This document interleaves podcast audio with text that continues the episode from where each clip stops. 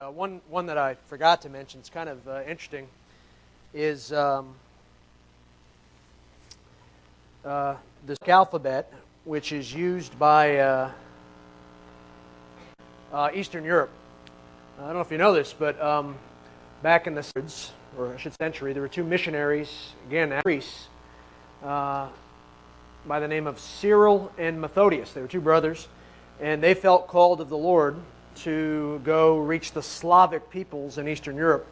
And uh, they went there, and sure enough, similar to what Ulfilas found when he reached the, the Germans, the Gothic people in, uh, along the Danube, um, he found that they didn't have a written form of their language.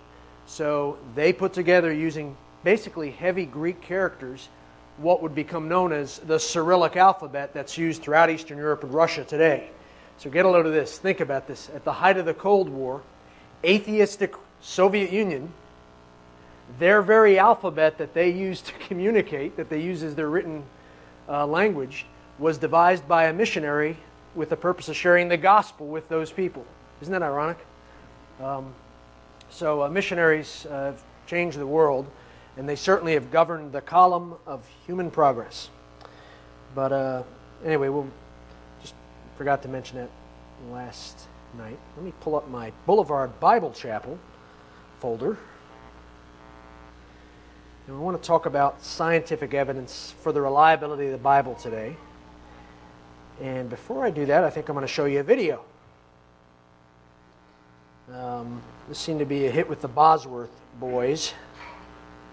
Uh, tell me if you like this. You're either going to like this video or not. Um, this is a, uh, I think it was a Ford commercial in Europe. They didn't run it here. Um, you can tell me if you like it or not.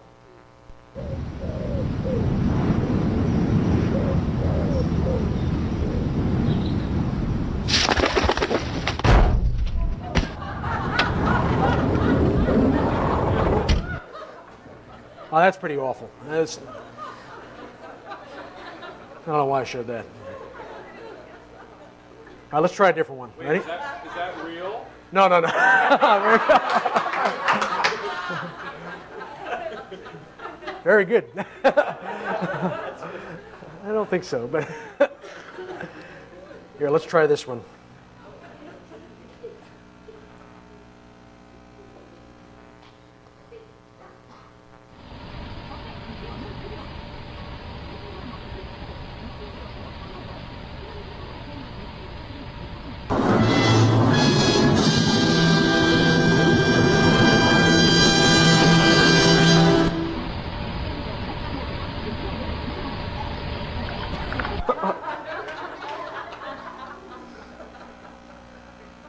think there's a point to these, but we'll, we'll see. We'll, we'll do uh, two more real quick.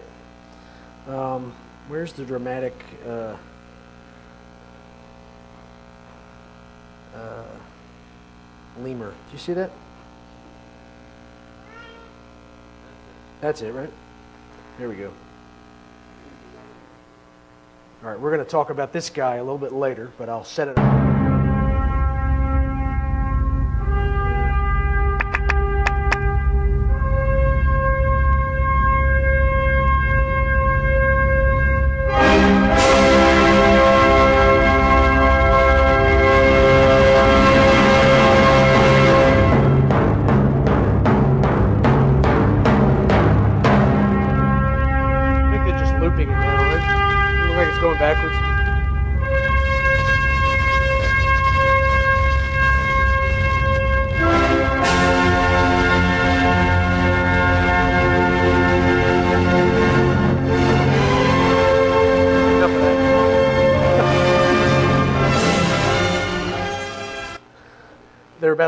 Singing uh, In the Jungle, the Mighty Jungle, but I don't think you want to hear all that. Lemur right now is creating a whole big ruckus because of something that was uh, discovered a couple summers ago. And we'll talk about that in the second session um, with lemurs. Uh, let's look to the Lord in a word of prayer, and then we're going to talk about our beloved country for a second. Our gracious God and loving Heavenly Father, we thank you for uh, a chance to come here tonight. And I thank you for uh, these folks all coming out here and to, uh, to look on these things, Father, uh, so that we could look at the evidence, show that the Bible is your word, that it's reliable and trustworthy, and that you've authenticated it by things you put in it, how it knows things about the world we live in, hundreds, in many cases, thousands of years before science figures these same things out. So, Father, I pray that you bless our discussion tonight as we look on these things. In Christ's name we pray. Amen. So here's something to think about. This is a satellite image, and obviously it's been touched a bit to emphasize where people live in North America, um, but you get the sense of the thing. You know, where are you guys? You guys are right here, right? Are you up here or down here? Down? This is you guys? All right, this is my home up here. There's Boston. Kind of work your way west. What's that? That's Chicago, I guess, right? Detroit. Uh, Los Angeles, San Francisco. The United States has um, more churches, more seminaries, more Bible colleges, more Christian colleges, more Christian bookstores, more Christian radio stations, greatest access to Christian literature in the world. I actually saw a study on this. Do you realize if you took all of the other world's bookstores and all of the other world's Bible colleges and all the other world's seminaries, combined them together, we have more here. The United States has had more light than any nation in the history of the world. Um, you could find a church on every corner, it would seem. And yet, every year, our country is becoming less and less Christian. It seems to have less and less of a Christian worldview as its backdrop. And if anything, this country, which has all this light, the country, the, the world's culture, the country's culture, is having more of an influence on the church than the church is having an influence on the culture. And uh, in some of your lifetimes, you've seen this dramatic change. Um, what has happened? You know, uh,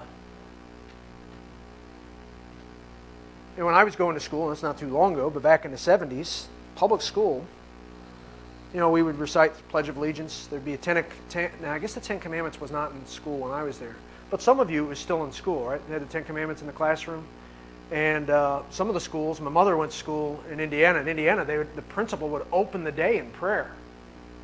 Public school. Um, but those things have long since been dispensed of because uh, of certain decisions of the Supreme Court. But what really has happened that has changed our culture It's funny to think that uh, most of the Ivy League schools were started as Bible colleges or seminaries. If you go to Harvard, anybody ever been to Harvard? You go to Harvard, you walk through the main entrance. Look on the back side of the main entrance. There's a stone that's put that talks about the reason why Harvard was founded. It was founded to be a seminary to prepare, in the words, I think it says something to the effect of, to prepare young men and train them in the servants of Christ the Lord. So, Harvard University was originally set up to be a, a place to train young ministers. And of course, you couldn't find a, uh, a university that's probably, on the whole, more hostile to the gospel than what you see at Harvard. And that's the case, by the way, with every one of the Ivy League colleges, with the exception of Cornell. Every one of them was originally set up as a seminary. And the one exception that was not specifically set up to, as a seminary, besides um, Cornell was University of Pennsylvania. And the University of Pennsylvania had on its initial board um, Whitefield, who was the Billy Graham of the 1700s, George Whitefield. Um, anyway, w- what has happened in our society that we are no longer a Christian worldview nation? The rest of the world views the United States as a Christian nation. The Islamic world views us as um, I've traveled extensively in the Middle East, and, and um, they will look at the United States as something that's given it, they see the Hollywood as the, the manifestation of what the United States is about. And um, so they see the church in the United States as feckless. I had somebody uh, use that term with me, feckless, that we don't stop the decay of the culture. And that's one of the reasons why they, in mass, reject Christendom, by the way, because they see us as not standing in the gap. And you know, I don't think there. Uh, uh, there's lots of things we could say about that. But what has happened in the West that has taken Britain from where they were the people who evangelized the world.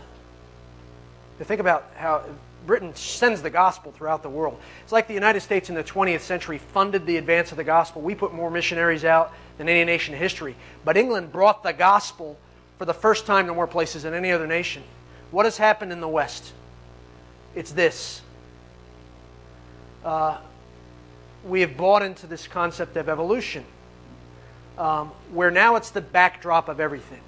It's the backdrop of every science program you watch on the History Channel or the Discovery Channel. There's just a presumption that the universe is 15 billion years old. There's just a presumption that evolution is established fact. Um, it's the backdrop of everything we do. Bi- biological discussions are based on this idea that we're advancing from lower forms of life to more advanced forms of life.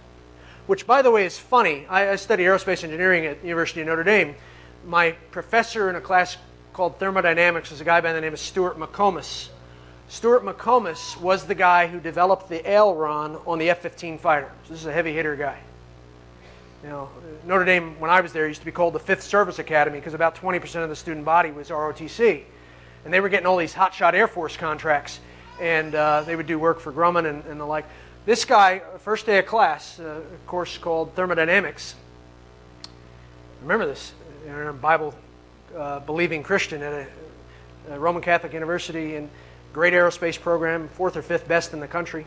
And uh, the first day of class, Stuart McComas says to us, by the time you're done with this course, you'll know that evolution is not possible in this universe. And it's all because of laws of thermodynamics. If we have a chance to touch upon that, we will.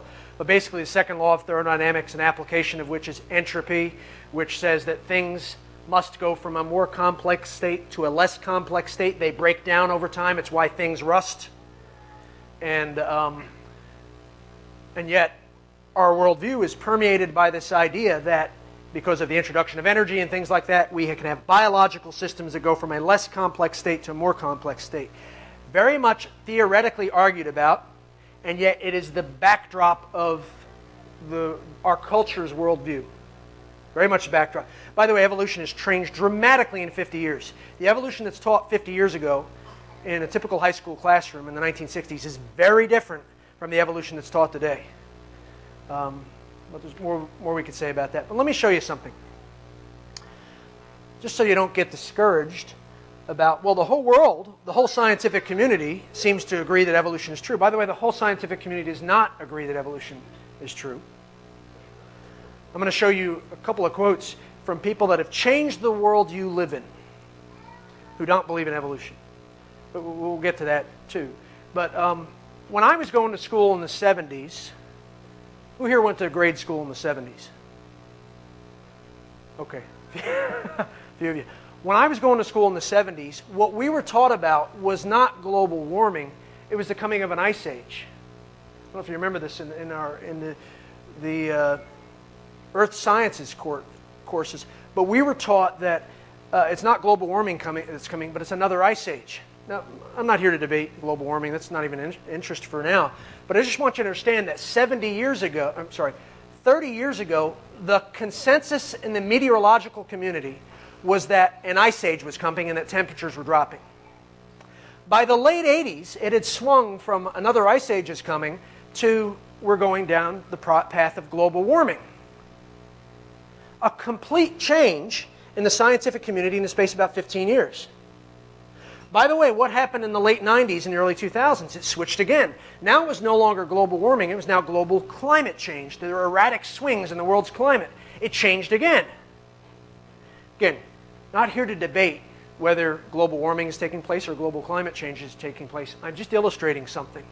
That the scientific community, just because they hold one opinion today, doesn't necessarily mean that same opinion is going to hold sway a couple decades from now. I'll show you this guy. This is John Coleman. So he got himself in trouble because he said that global warming is not taking place in the world. Now, the only reason I'm pointing him out is you know who he is, right? He's the guy who started the Weather Channel. He was regarded as being the world's leading meteorologist.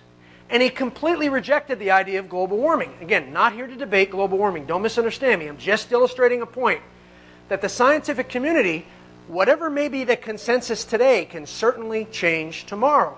So just because you hear, and the, the producers of the Discovery Channel programs all have the presumption that evolution is taking place, A doesn't mean it's true, and B doesn't mean that it's uniformly the opinion of the scientific community, and C, that it's going to be the position tomorrow. And already, evolution has changed the way it's taught, certainly in the past 100 years ago, 100 years. Do you know if you went to the American Museum of Natural History in New York, the New York Museum of Natural History, in, ni- in the early 1900s, they actually had a display, it was called a living display, of pygmies. Australian pygmies that were regarded as a different life form. They believed that, oh, the pygmies originated as separate life from the rest of humanity. Their life, their origin of their life, was separate and apart from the rest of human life. This is what they taught. So they actually justified them being displayed as a separate species. Well, long few decades beyond that, they started to realize, evolutionary theorists started to realize this is a dangerous game. If you teach that pygmies aren't humans, then you can begin to justify racism. And heaven help us if we go there. So they began to change when they saw the consequences of teaching that pygmies were separate human beings, were a separate race. They saw the consequences, the sociological consequences. They began to change the way they taught evolution. Now, understand, they didn't change because of scientific data, they changed because of sociology. So, just understand what I'm saying. The typical person who's producing your Discovery Channel program doesn't know all this background. They presume that this is the worldview. This, this is right, good science. But when you dig into these things, and one of the best ways to look at this is look at the lead thinkers in some of these realms. The lead guys in the, in the, who are theoretically dealing with biological issues. It is not uniform whatsoever. There are so many problems that evolution presents, biologically speaking. But hold that thought. Let's go to this. John 3:12.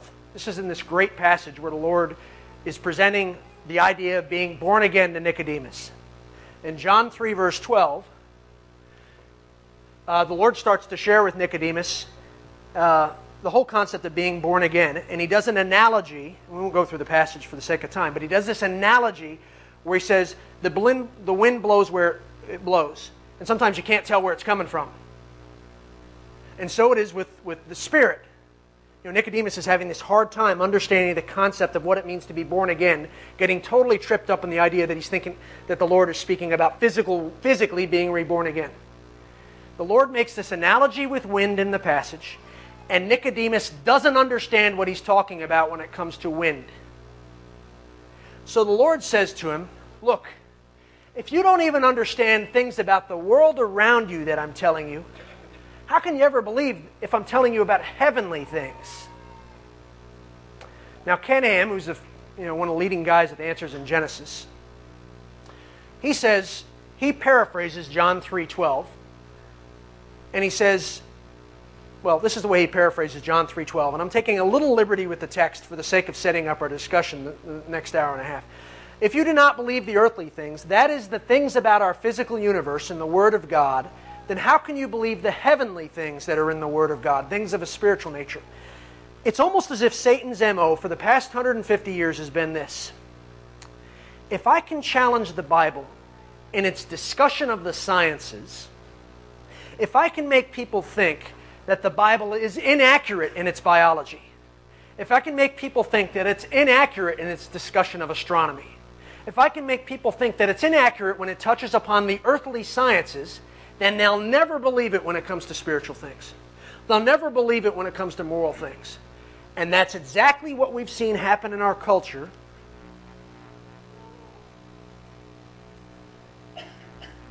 In the past hundred some odd years. In other words, Satan attacked the Bible and said, You cannot trust the Bible in its astronomy. You cannot trust the Bible in its biology. You can't trust the Bible in all these ologies. And by the way, if it's not right in all these scientific things, why would you ever trust it on things you can never test, like spiritual things? And that's been the MO for the past hundred years, the modus operandi that Satan has chosen to attack the Scripture and erode the foundation. By the way, if the Bible is wrong about the first three chapters of Genesis, if there was no fall, think about this. If there was no fall where there was a first sin committed by Adam and Eve, then what you have to argue is that this universe was created with death already being part of it. Death already was resident in this universe if you don't have an original fall of man and of mankind. And that changes what? It changes our very understanding of the character and nature of God. And that was Satan's MO, and that has worked. That attack on the Bible has eroded the foundation of the Western world. Now, what I want to do, though, is I want to look at the sciences that are touched upon in the Bible to show you that this book is accurate when it comes to matters of astronomy, that it's accurate when it comes to matters of astrophysics, that it's accurate when it comes to matters of chemistry. The Bible has tons of science in it, tons of science in it. It knows things about geology that we never knew until the past hundred years. It knows things about physiognomy, physiology, that we never knew until the past hundred years. It knows things about oceanography. It touches on all these subjects in so many different places. And in so doing, it actually demonstrates this came from someone who is outside of our time space matter universe. If it knows things before and science does, and then science comes along and says, oh, you know, this is true, then you've got an authenticated message. Remember what we said about authentication, right? When Morgan Stanley sends money to Citibank, if you were here last night, they authenticate the message. They put something in the message that only Citibank would know, so that Citibank knows when they're asking them to move $40 billion, the Citibank knows it really came from Morgan Stanley. It's the same thing with this book. The way God proves, sorry, the way God proves that this book came from himself is he puts things in it that are predictive, prophecy. He puts things in it that there's no way anyone could know unless they're a being that's not bound by our time, space, matter universe. So let's look at some of these things that show up in science. And by the way, I've um, we're never going to get through even a hundredth of this stuff. Um, so I'm just warning you. But let's look at astronomy. Um, Isaiah 40, verse 22. So let's see what the Bible says about astronomy. It is He, God, who sits above the circle of the earth, and its inhabitants are like grasshoppers, who stretches out the heavens like a curtain and spreads them out like a tent to dwell in. The word that's used for circle there in Isaiah 40 is the Hebrew word, and I, I need someone who knows how to pronounce Hebrew well, because you really got to build up that, you know, that. But the Hebrew word is chug. If you were to transliterate it, would be K H U G. It's chug. It's the same word that's used in Hebrew literature of the time for a ball. But the Bible is saying it is God who sits above the sphere or the ball of the earth, and its inhabitants are like grasshoppers. There's a number of verses where God talks about the round shape of the earth. Now, here's the thing. Let's see, you learned Bible scholars among us. When did Isaiah live? When is Isaiah prophesying, right? He's prophesying right around the time of the fall of the northern kingdom of Israel, about 722 BC. He's prophesying to Judah, but it's right around the time that Israel's getting ready to fall, 722 BC. When's the earliest that anybody outside of the Bible, to the best of our knowledge, even had the faintest inkling that the world was round? The first guy to come up with it, from all the evidence we have, was a Greek mathematician, and you all learned about him in high school. His name is Pythagoras. Remember the Pythagorean theorem? Pythagoras, about 500 years before Christ, or a couple hundred years after Isaiah wrote, is the first guy who says, you know what, I think the earth may be round. By the way, mathematicians did not prove it for another 270 years. It was in 230 BC that a Greek mathematician by the name of Eratosthenes came along. He did studies with shadows and he actually proved the world was round. 500 years after Isaiah first writes it. How does Isaiah know the world is round? Is an Isaiah an astronomer? Is he a mathematician? What did we say last night? All scripture is given by inspiration of God. Ultimately, it's God the Holy Spirit who is animating him as he writes these words. And God the Holy Spirit knows the shape of the earth because of what? He created the thing. Bible's right in its astronomy. By the way, see that expression stretches out the heavens like a curtain?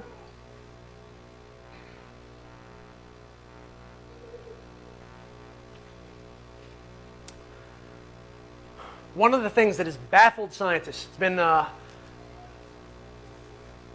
a study that has been going on for about 100 years, is how big is the universe? It was right, right around the time, the beginning of World War I where astronomers were starting to figure out okay, is our universe never ending? Or is it contained? And actually, in 1992, there were all these theoretical exercises that said, you know what, our universe does end, but it seems to be expanding. There's a point where space stops. Your mind almost can't get around it. You think that space goes on forever and ever and ever and ever and ever. Astronomy says that's not the case. Uh, I'll give you a little, little study here to show you how scientists figure this out. And I proved it in 1992. They sent up a satellite called COBE, the Cosmic uh, Background Explorer satellite. All these things have happened in most of your lifetimes, by the way.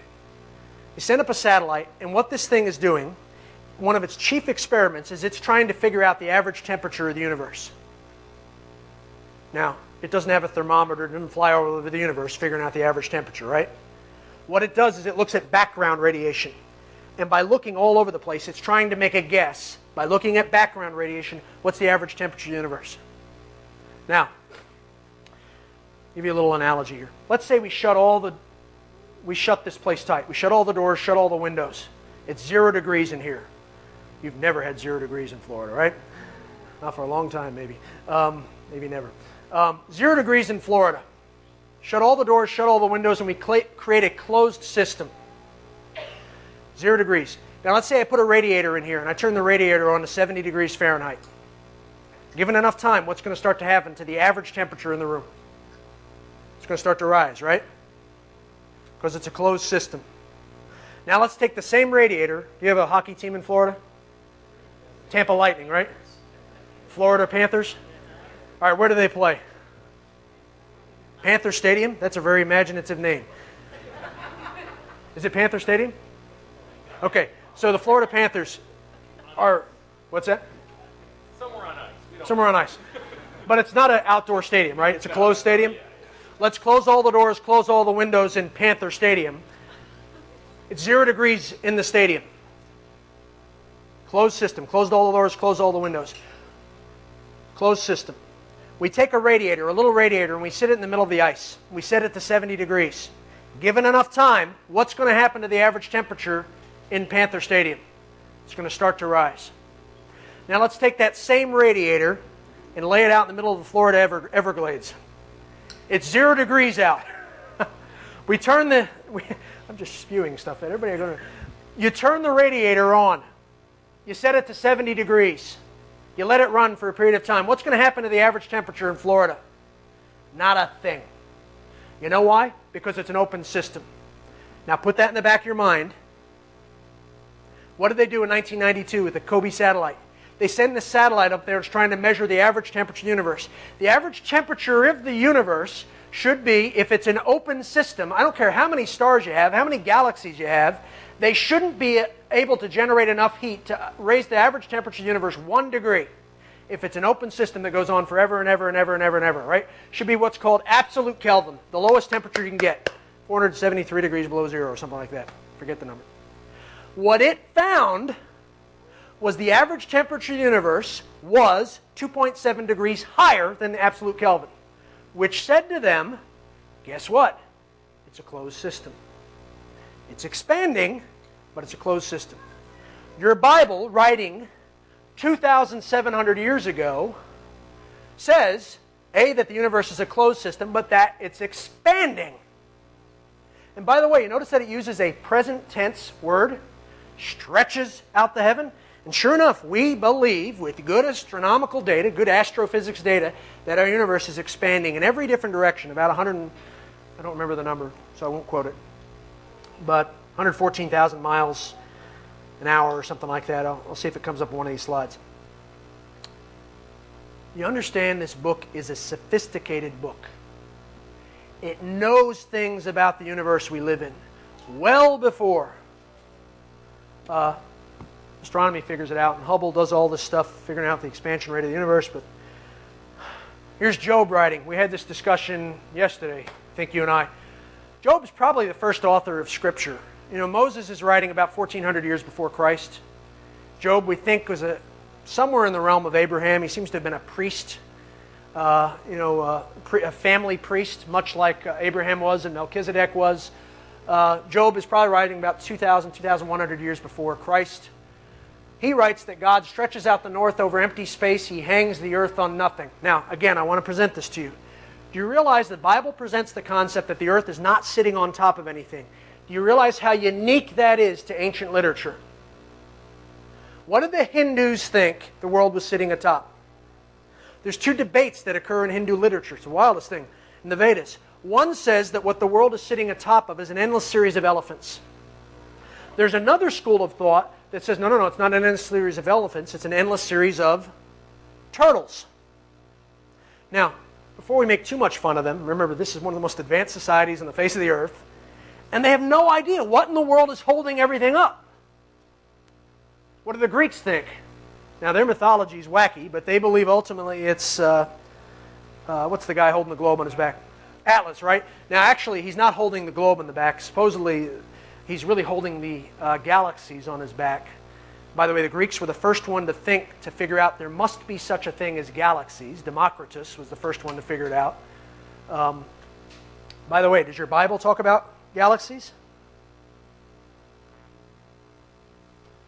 We'll come back to that. This is a wild passage. Again, Job is writing 2,000 years before Christ, at least. He's talking about how day comes to pass. Why is there daylight in the world? This is Job 38, 12 through 14. God is speaking to Job, and he says, Have you commanded the morning since your day began, and caused the dawn to know its place? God is talking about how morning comes to pass, that it might take hold of the end of the earth, and the wicked be shaken out of it. He's making an analogy that when daylight comes up, all the wicked guys go home from all their mischief over the night. He says the way that day comes to pass, comes to pass, the reason that there's daylight that ends the night is that it takes on form like clay under a seal and stands out like a garment. Basically, you know how they made clay var- uh, vases in old days, right? You'd have a spinning wheel. You'd take your hands and you'd spin the clay around, and the clay would spin on its axis, and you would give it form. What the Bible is saying here is the reason that there is daylight that comes to pass on the earth is because of a spinning of the clay.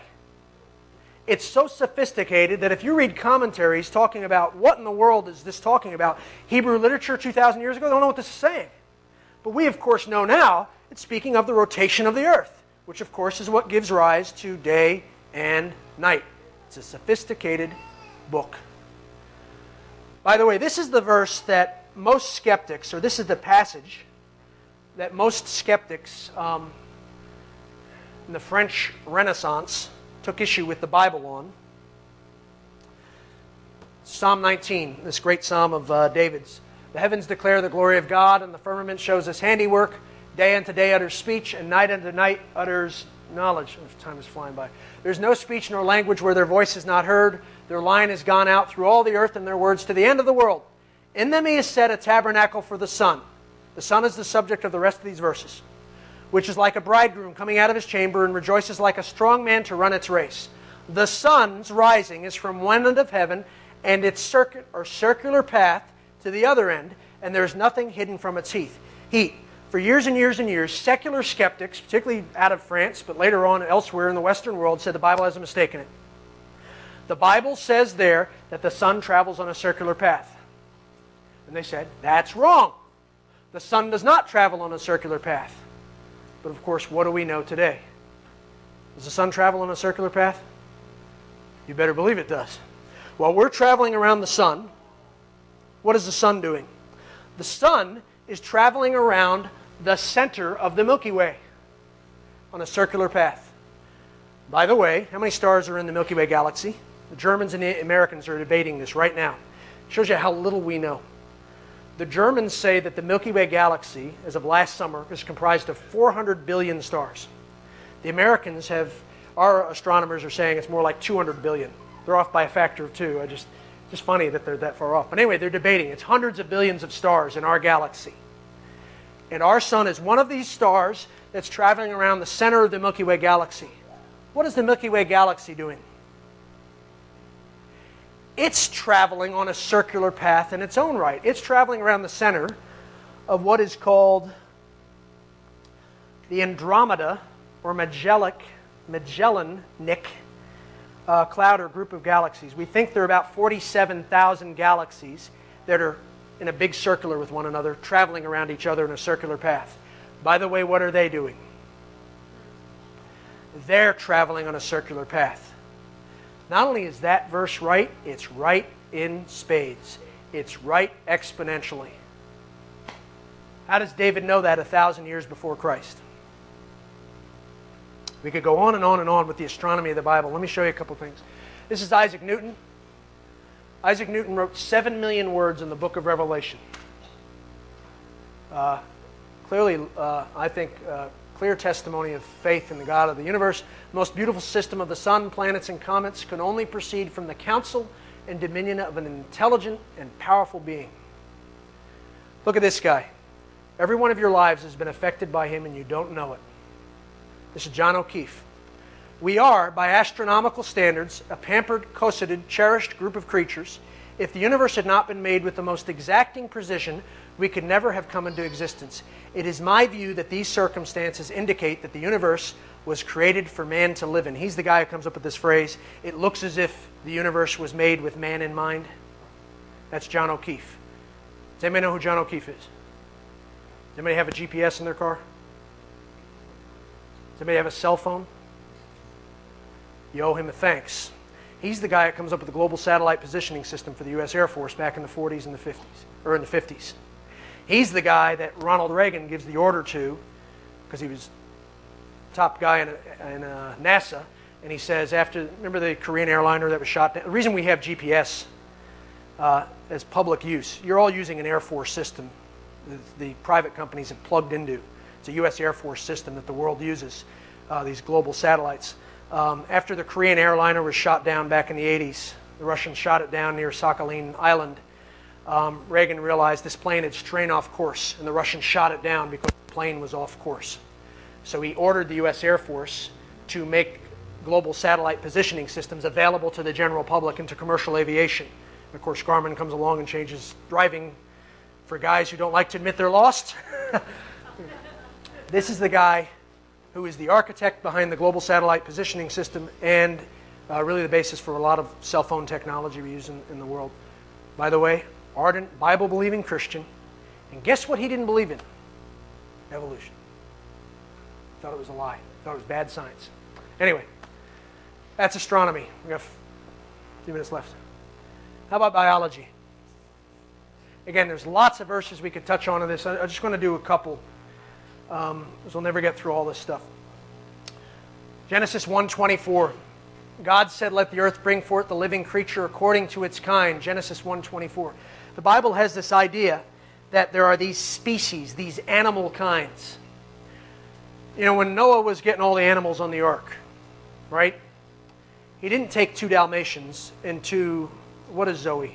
What type of dog is she? She's a what? A Shih Tzu? Shipu.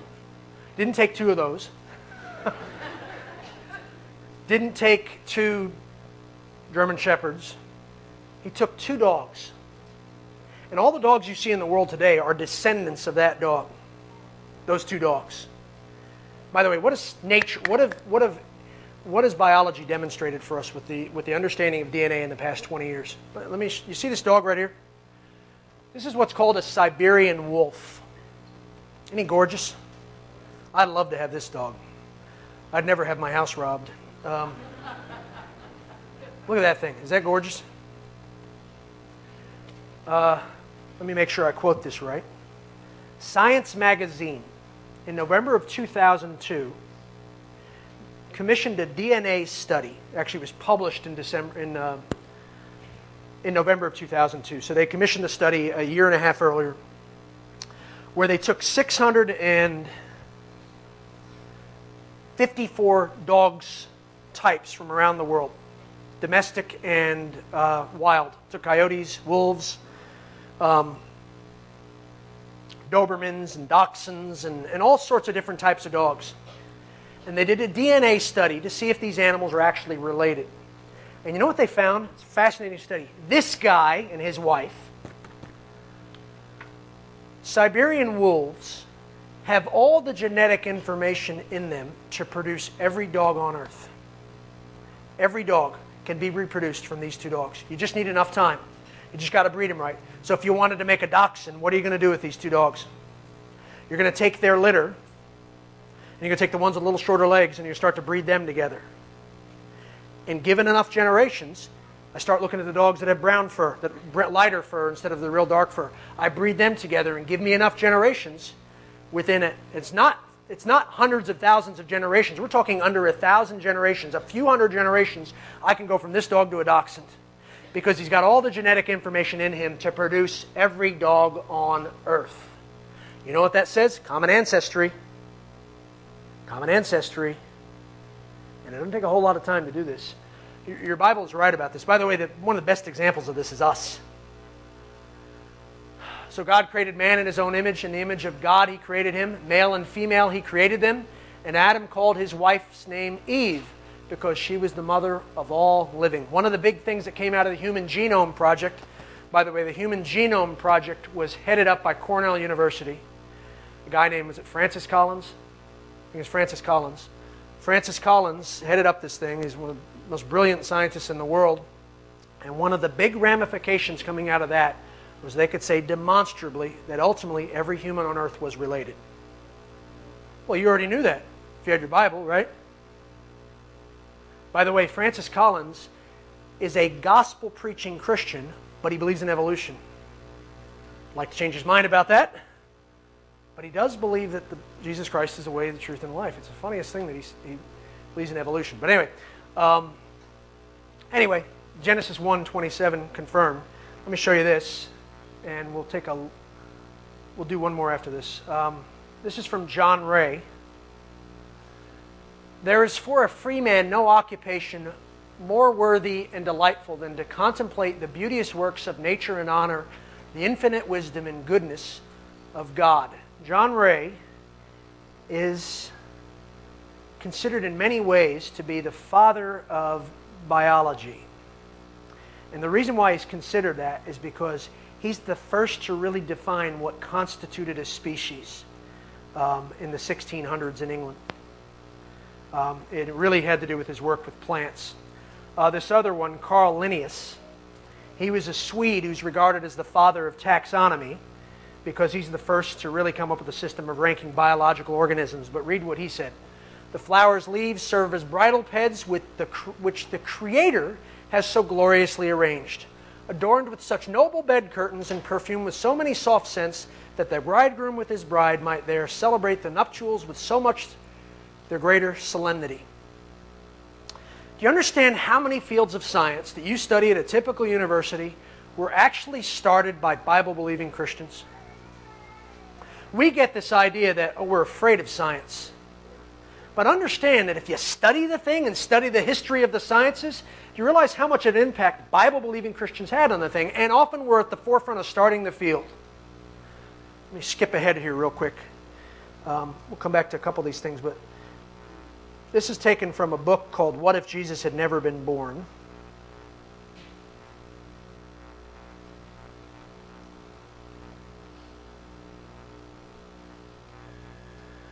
These are different fields of science that we can trace the origin to a Bible believing Christian. So, antiseptic surgery starts with Joseph Lister, clear testimony, gospel preaching Christian. Bacteriology, Louis Pasteur, where you get the word pasteurized milk, Bible believing Christian. Calculus, Isaac Newton. Celestial mechan- mechanics, Johannes Kepler. Chemistry, Robert Boyle. Anatomy, Georges Cuvier, which you'll be learning about when you do your physiology class. Computer science, Charles Babbage. You realize this whole thing right here, right? The idea of mechanical computer programming goes to Charles Babbage. He was a Scotsman who was a minister. He's the one who first conceptualized mechanical computer programming in the form that's leveraged today by, you know, we have electronic computer programming now, which, by the way, was started by a guy out of Iowa University whose name has escaped me, but also a Bible believing Christian. Uh, electronics, Fleming. Electrodynamics, Maxwell. Electromagnetics, Faraday energetics, Lord Cal, every one of these guys, you can make a clear case that they were a Bible believing Christian, had a high view of the Scripture, and put their trust in Christ. And guess what? Your university system today, They'll have these fields as studies you got to take when you're getting your scientific degree, and they were started by Bible believing Christians. And we think that science is not our realm. What is that, ring? Oh. The royal ring? Well, let's talk about rain.